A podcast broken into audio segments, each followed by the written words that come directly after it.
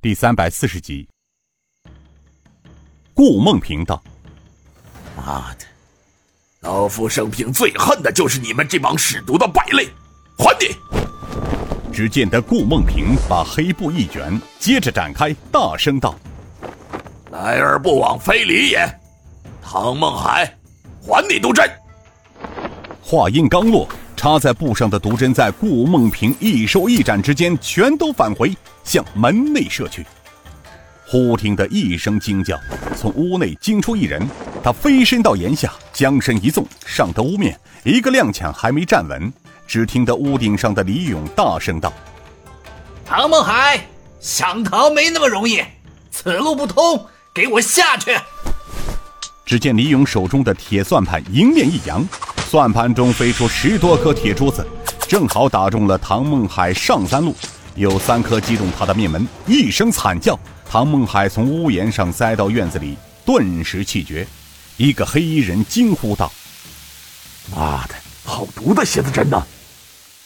再看唐梦海，此时身体上冒出一股恶臭的烟雾，整个身体从头到脚化成了脓水，流向四处。而尸体化尽，地上留下几粒珠子和他自己的暗器——蝎子针。哈哈哈，有其父必有其子啊！唐门败类，死有余辜啊！刘文虎还算是条汉子，他虽受重伤，但并没有跳窗逃命。也许是听到唐梦海的惨叫声，他于心不忍，出来看看。他一只手杵着地，从门内走出，看他的情形，似乎刚才被陆天雄伤得不轻。从前胸血迹斑斑来看，他受了很重的内伤。他走得非常慢。似乎每走一步都显得十分艰难。当来到院内石阶上，刘文虎站定了下来。他看着院子里唐梦海剩下的衣裤，空气中仍旧残留着一股难闻的恶臭。顾梦平道：“刘文虎，你还算条汉子。老夫不想动手，你自己了断了吧。”刘文虎叹了一声：“唉，顾老总。”死我刘文虎都不怕，但是直到现在我都没弄明白，你们与典藏派大批人马夜袭崖西矿，目的何在？我那堂中的兄弟是不是都已经完了？刘文虎，这问题我来回答你。随着说话声，外面进来的是牛太官和神风九义。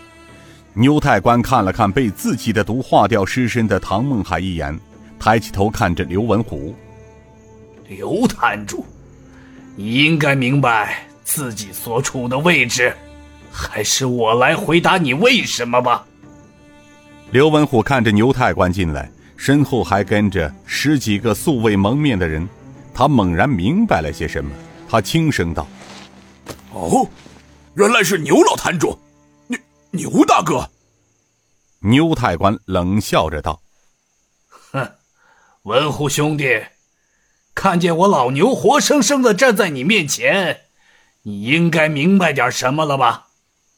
刘文虎道：“牛坛主，我早就听说你被天地九杀救了，所以对你的前来，我并不感到吃惊，只是我有些不明。”若是要攻击崖西矿，你牛坛主和顾老总几个人前来就够了，怎么典藏派也加入进来了？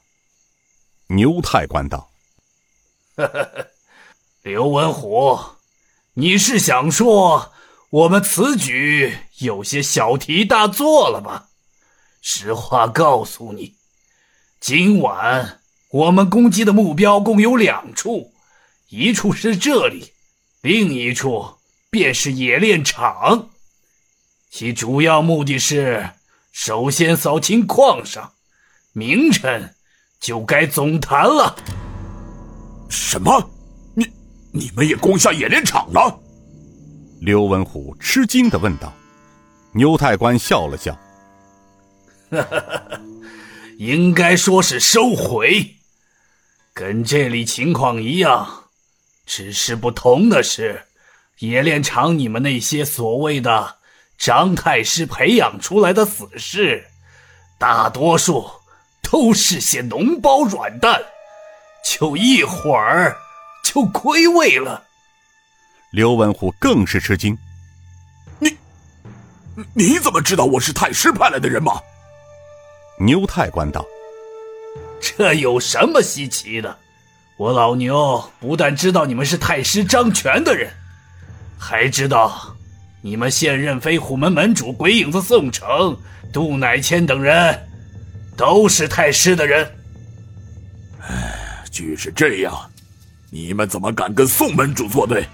咱们身后是太师，是半个朝廷。再说了，想和宋门主作对。”你们是痴心妄想，现在与往日不同了。亚西总坛不但是高手云集，还有大批的官军驻守。哼，就凭你们区区几个人，即便是典藏派一齐全上，也逃不脱灭亡的命运。哈哈哈哈！是吗，刘文虎？我看你是昨晚的獐子肉好吃喝够了吧？你还在痴人说梦话？呵呵，我想大概你们还蒙在鼓里吧。你们所依靠的主子，奸佞太师张权及他的余党，早在四个月前被皇上抄家灭门了。